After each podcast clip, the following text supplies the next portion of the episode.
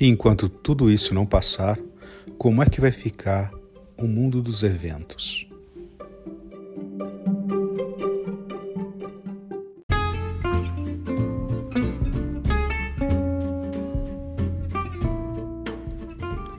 Eu sou o Jonca e esse é o podcast que eu criei e sigo produzindo para compartilhar os amigos com os amigos e promover a integração nesse momento de isolamento.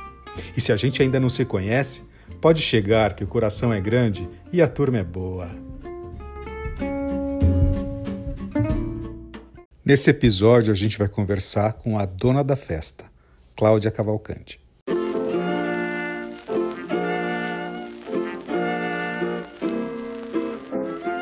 Bom, meu nome é Cláudia, todo mundo me conhece por Caia.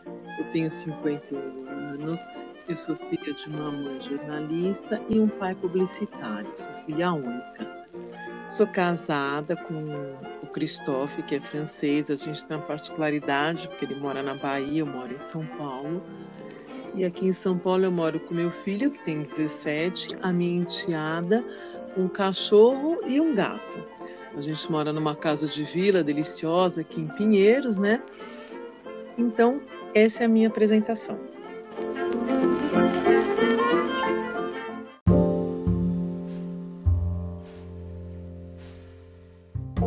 Agora na quarentena, o que, que efetivamente mudou na sua vida, Caia?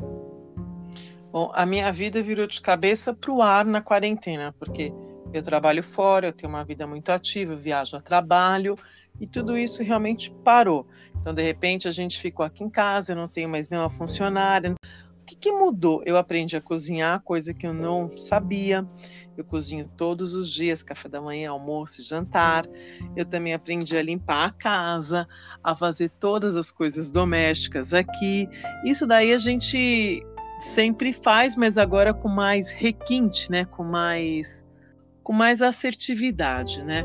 Paralelo a isso, mudar outro hábito que é não só eu, todo mundo, né? A gente passou a lavar tudo. Então, chegam as frutas, chegam as verduras, a gente lava.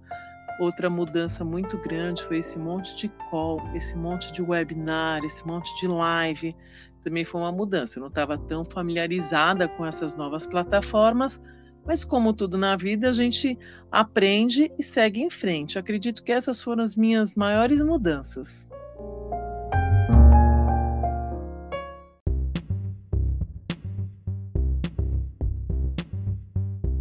Com relação à internet, é, essa situação toda acabou levando a gente a usar mais a internet. E com as lojas fechadas, automaticamente a gente passou a, fazer, a procurar mais serviços online. Você tem alguma experiência, alguma dica para dar para a gente nesse sentido? O que para mim a internet ajuda é achar, por exemplo, ah, uma amiga que está vendendo comida, aí eu encomendo. Aí o outro site que tem um dicas de casa, aí eu vou lá e faço o site da Rita Lobo, que eu acabo que eu acho muito bom para as pessoas que não cozinham tanto que nem eu. Que as compras que eu faço é muito mais eu recebo indicação e compro do que efetivamente compras via uh, americanas.com.br. E esse período tem feito a gente pensar bastante também no outro, né, Caia? A gente passou a pensar nas nossas dificuldades e também, às vezes, pensar é, em quem, tem, quem pode estar tá tendo mais dificuldades do que a gente. Como é que você está lidando com isso, com esse sentimento e, na prática, se você tem feito alguma coisa?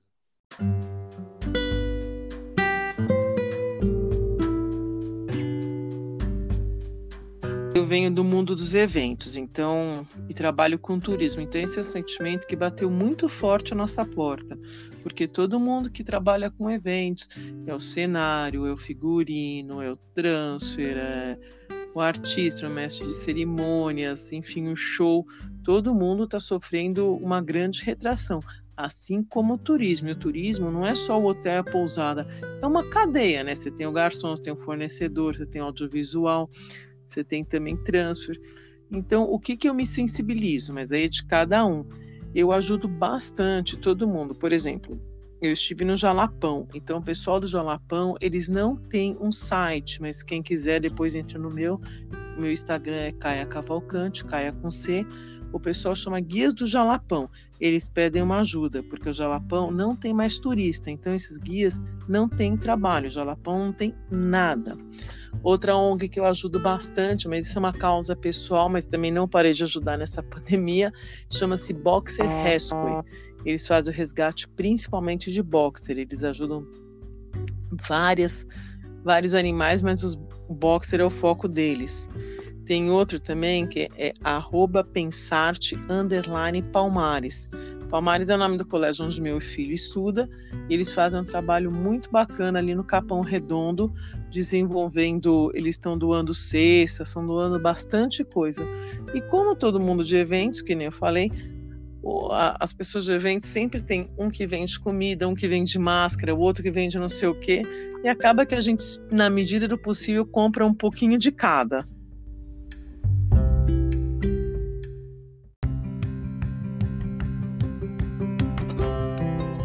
E você já pensou qual é a sua primeira, uma das primeiras atitudes que você vai ter, um, uma coisa que você costumava fazer e deixou de fazer, que assim que todo mundo, que tudo isso passar, você vai fazer? Ah, isso eu já te respondo de bate-pronto. Eu quero um dia sair, primeiro tomar uma caipirinha num lugar, levantar, não ter que lavar louça, depois a gente vai almoçar em outro, almoço, entrada para principal, sobremesa, depois a gente pode ir num show. Eu acho que o meu maior prazer vai ser sentar, escolher alguém me servir, eu poder pagar a conta e não ter que fazer mais nada. E depois que tudo isso passar, o que é que você acha que vai ficar? Dessas mudanças de hábitos que você teve, de algum tipo de pensamento, de reflexão ou de atitude que você mudou na sua vida, o que é que você acha que efetivamente vai, vai ficar? Eu acho que o próprio hábito do consumo, para mim, vai mudar um pouco, porque quando a gente está restrito, a gente vê como se gasta em coisas que realmente não tem necessidade. Então, eu acredito que eu vá voltar nos lugares, mas com as restrições. Acho que eu não vou gastar que nem eu gastava tanto com restaurante, roupas que você não usa, entendeu? Que você, ah, você gosta, mas não é assim, ah, vou comprar.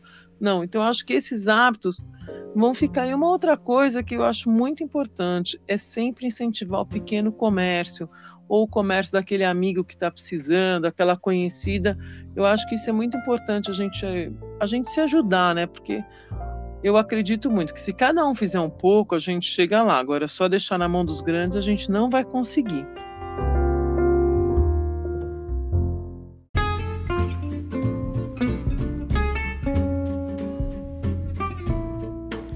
Esse foi o depoimento da Caia, da experiência durante o período de isolamento social.